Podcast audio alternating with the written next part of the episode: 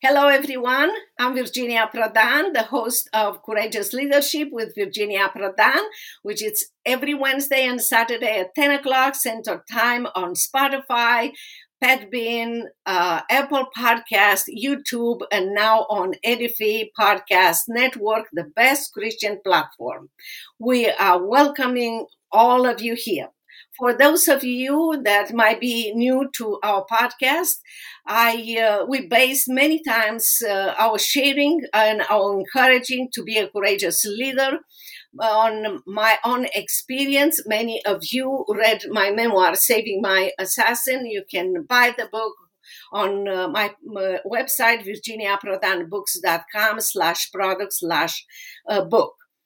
And we encourage you that God put in you skills and talents, and He will develop in you your, um, the courageous leader that He wants you to be in this uh, world and in your area.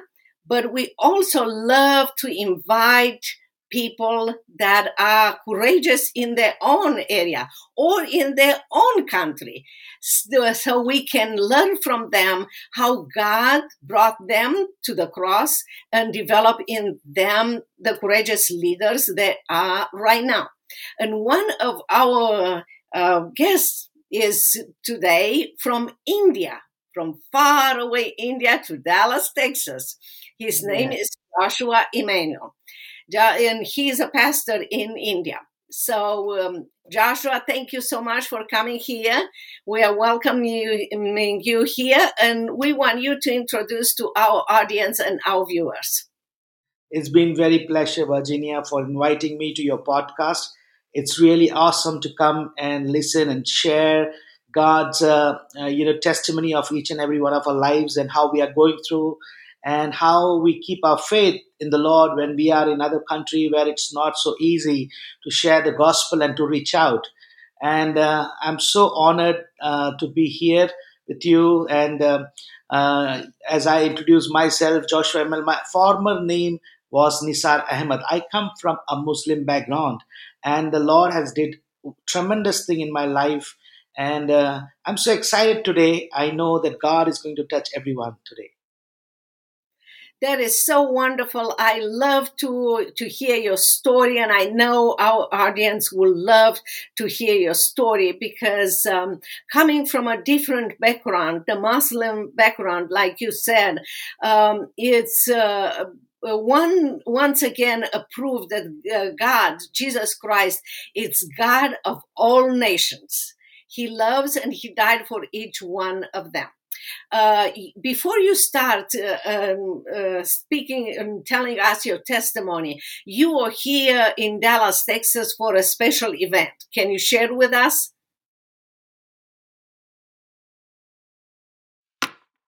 Um, can you repeat? I just lost you for a minute. Uh, I said you came here for a special event in Dallas, Texas. Can you share with us what was that event? Yes, in 2019, I had come here in Dallas for Watermark Community Church. They have a CLC conference.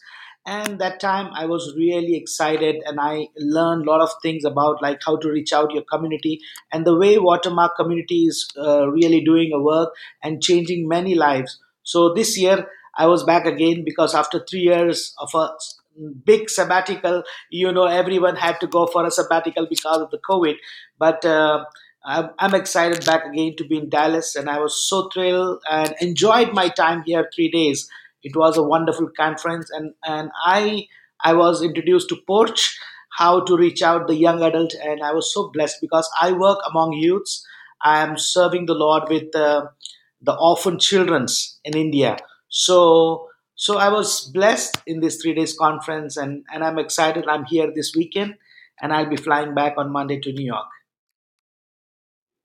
That is wonderful. And I am so um, glad that uh, my church, Watermark, offers people, uh, pastors, and people working in different areas all over the world an opportunity to come here and share with, we share as a church uh, what we learn from the Lord and how to equip others. Again.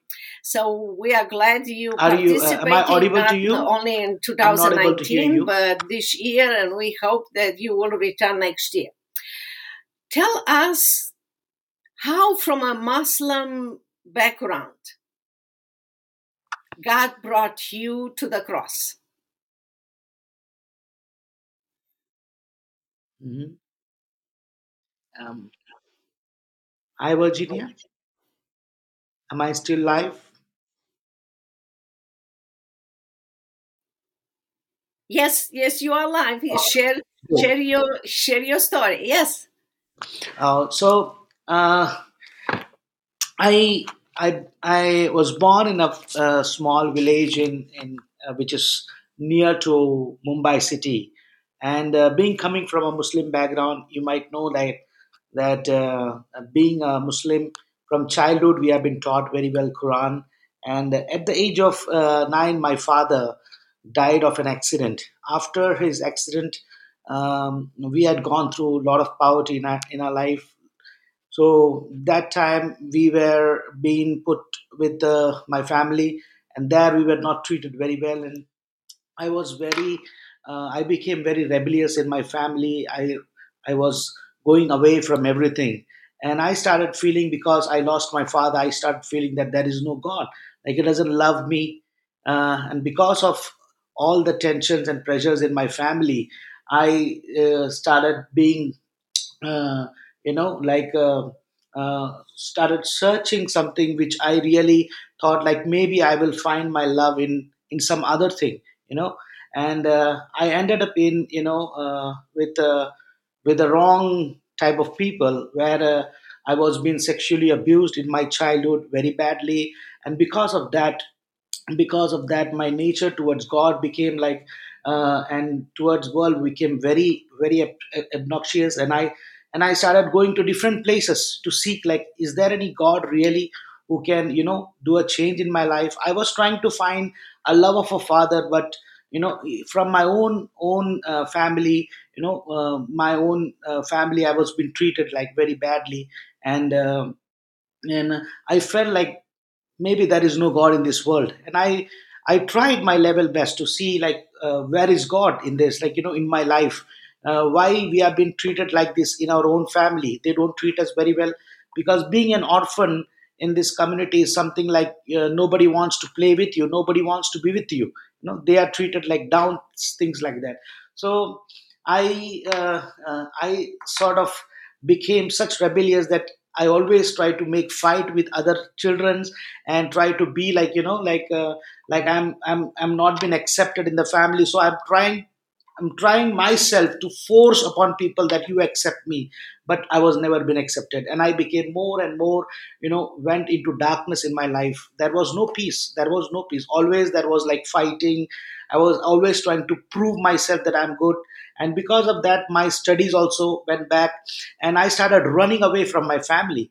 Like i i two times i ran away from my house uh, like you know thinking that maybe there is no god let me go out and live my own life my way. But i praise god that somehow god gave me wisdom to come back to my house. And during that time uh, a new church had come into our town, and uh, our pastor wa- uh, was coming from a Catholic background, and he he was um, like his life was dramatically changed. He was a he was a ninja fighting uh, rowdy. He had uh, you know uh, had been in fight with so many people. So his testimony was so powerful, and he started evangelizing in our area. And he had been gifted with the Holy Spirit, you know, uh, to pray for people, heal the people. So that he used to always announce on on a on a rickshaw. It's a three wheeler rickshaw. You know, they put a sound box and they say uh, they used to always say, "Jesus heals the blind. Jesus heals the lame." So we used to be around that town and people used to always say how can somebody can heal you from blind and we as a friend were always teasing them oh, how can jesus can heal you blind from the blind so many of my friends they started going to that uh, you know that uh, that uh, crusade that that healing services. And few of my friends they came to know about jesus. And their life was transformed and they started insisting me why don't you come? I said i have no interest on god. What god has did in our life he doesn't do any good in our life. There is no god. You know i thought like and i started saying maybe science is right like we have come from you know monkey or maybe we have come from evolution but god has nothing a part in my life. I was uh, avoiding them. I was always being away from them. So one uh, you know the best part of it is like they used to always pray for me you know prayer can really change somebody's life. And they used to always pray for me. They used to always be lovable to me. So in the time of recess when uh, when the school in the middle time where we eat our tiffins they used to always sit down eat and pray with each other. So i used to always say earlier you used to play why you pray nowadays? They said god has changed our life. Why don't you come? I thought like are you all got mad? We are all kid why don't you enjoy your life? You know spending so much time in prayer. What good you will do but they used to always you know ignore me and say no but you come to church. They always forced me to come to church, church come to church. So one day i thought like okay fine. Uh, if you promise me that next time i'll once i will come to the church but if you promise me if i come to the church and nothing happens to me you're not going to tell me come to church come to church and you will promise me to play with me instead of praying in that time. So they took up a challenge. They said okay come and they they knew they were they fasted for me and they knew that god will touch my life. And that was a time i took a chance and i went to this church. It was a it was a worship was going on. They were singing and praising god. And that time like that is the first time that i saw some church was like you know dancing and singing so much full of joy. Because whenever i went to a church like you saw a church a catholic church like you sing song number five and you just stand up and sit down so I didn't saw a church who was really alive. So I went there when I saw this. Uh, I said, like, are they mad? Like, why they are singing and dancing so much like like a Bollywood dance? They are just singing, they're shouting so much. I said, maybe they are all mad. And then afterward, after the worship, pastor came and he started preaching about Jesus, how he came and died for our sin, how he came and how he lived, how he you know healed the sick and the blind. So i was telling i was thinking okay maybe he has come in this world 2000 years back and he might have did all this thing for his people. And and uh, maybe during his that time like his people might have got saved. But what he has to do to my generation here i am here in 2000 years later. How can he change my life now? He he would have did it that time for his disciple that how uh, how that jesus can work still in my life. And I was just saying, okay, fine. Maybe because in the Quran it is written that Jesus has never died for me. You know, I was been taught from my childhood, and uh, I was taught that he is just a prophet. But he was telling that they were telling, no, Jesus died for your sin. That's why he came and he cleared your sin. And I said, okay, anyhow. After that, after that preaching, he started praying for people, and uh, he suddenly he started calling out names. There is one lady here, and she has this problem. And suddenly that lady stood up and uh, when he was praying from the stage, she fell down. And when she got up, she was completely healed. So I thought, how come, how in the world it's possible for that lady to just, you know, get healed or something like that? I thought, like, maybe this is all just set up to fool us, to fool us or to, to, uh, what do you call, to just, uh, you know, uh, lure us so that we can, we can know about Jesus. And there was a man who was like lying down. He was a paralyzed patient and he the pastor came down and he prayed for that person and that person immediately he stood up and he started walking and after 5 minutes he was running the whole round. And i said how come? It is not possible. I thought maybe he's doing a drama. I will go to his house. I will investigate and i will make sure that they are all a liar. But I was not ready to believe that God was moving in that place. Many people were changed, but I was there sitting thinking, no, I was taking up challenge. No, nothing happens here. This is all they are just trying to make you christian. They're trying to fool you. So in the end pastor said whoever has come first time raise your hand. So innocently i just raised my hand. And he said why don't you come ahead and pray? So i said like i put my hand down. I didn't want to go ahead. My heart was not there to go ahead. But then my friend said go go go. Once you go the god will touch you. I said I don't want to go, but they said, no, you go, please go. So I saw like everybody seeing me. So I said, okay, fine. I've did this much. Let me go ahead and just get prayed. So I went ahead and pastor was asking them to pray altar prayer, you know, come into my heart, Jesus come into my heart. And I was repeating that prayer. As soon as I finished the prayer, I opened my eyes and I felt that somebody touched me. and I tried to look who touched me. And everybody was along with me. They were crying, they were repenting of their sins. Holy Spirit was touching. That very moment, I felt a peace in my life which I never felt. The joy that I had in my heart, it was tremendous joy. My whole body became very light, and I that very day I felt that all those uh, anger and anguishness which I had towards my life, towards my family, towards my so many people, it just vanished away. And it felt that I am so light. And that day I said, maybe He is God. Maybe, uh, maybe I need to talk to Him. So that very moment I said, Jesus, if you are the true and living God, please touch my life. Please change me. And if you, if this week, um, if this week, if you'll touch me, I was having bronchitis and in the evening, I used to get fever. I said, Jesus, if you can heal me, the next Sunday I will be in the church. Within three days, I was completely healed and I was back again into the church. My journey to know Jesus started. That was my first journey and first encounter of Jesus in my life. That was so amazing. That really brought joy into my life.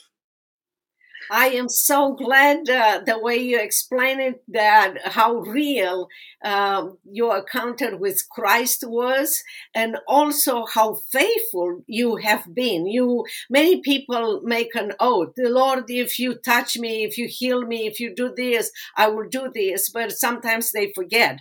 But you never forgot that, and you are now a pastor. But not only that, but God transformed the pain in your life life into your mission. Now yes. you have a mission to take care of orphans.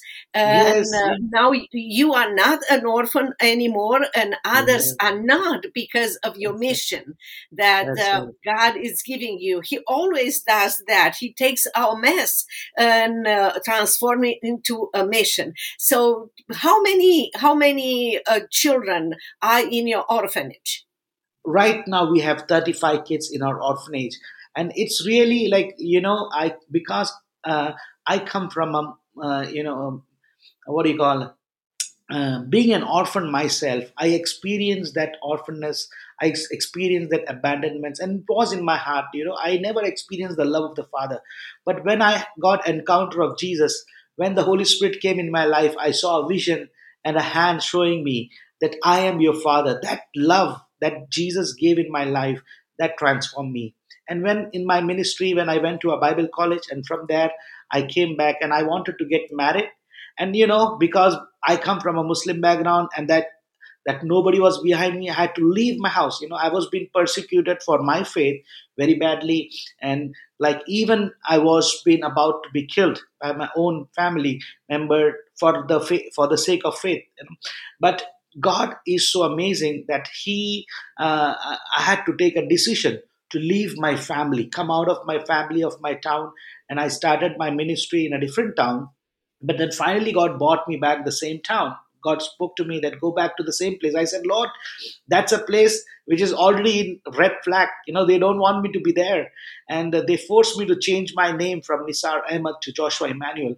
And, um, um, you know, this uh, in 2000, I met my wife. She is an she her name is Ranjana and she is from a Pandita Ramabai Mukti mission. It's almost 150 year old orphanage, which was been started by missionaries and uh, she was being put in this orphanage at the age of three. Her mother got died because of suicide. Her father left her, never came back. So when we both got married, we had in our hearts that we will start an orphanage. And in 2007, we started this orphanage with six kids from the street, slums, and the red light area.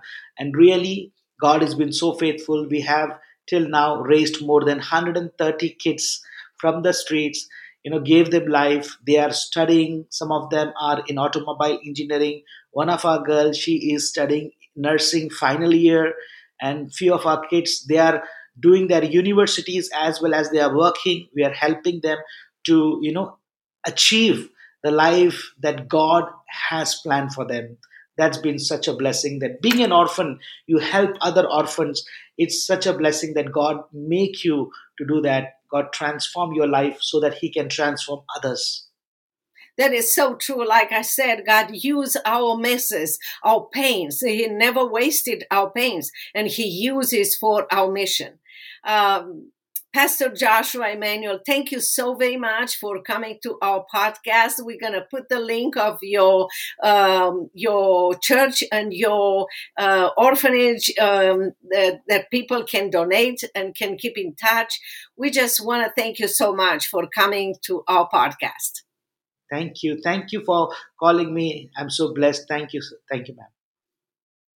Well, thank you very much, everyone, for listening or viewing our podcast, Courageous Leadership with Virginia Prodan, every Wednesday at Saturday at 10 o'clock. Central Time. You can watch it on or listening on uh, Spotify, Podbean, Apple Podcast, YouTube, and now on Edifi Podcast Network, the best Christian platform. Please feel free to send us your questions. Tell us how uh, Immanuel, uh, Joshua Immanuel's message touch you, the question that you might have or, uh, or uh, concerns, people that you would love to uh, invite to our podcast, and we will be in touch with you. Until next time, God bless you and keep in touch.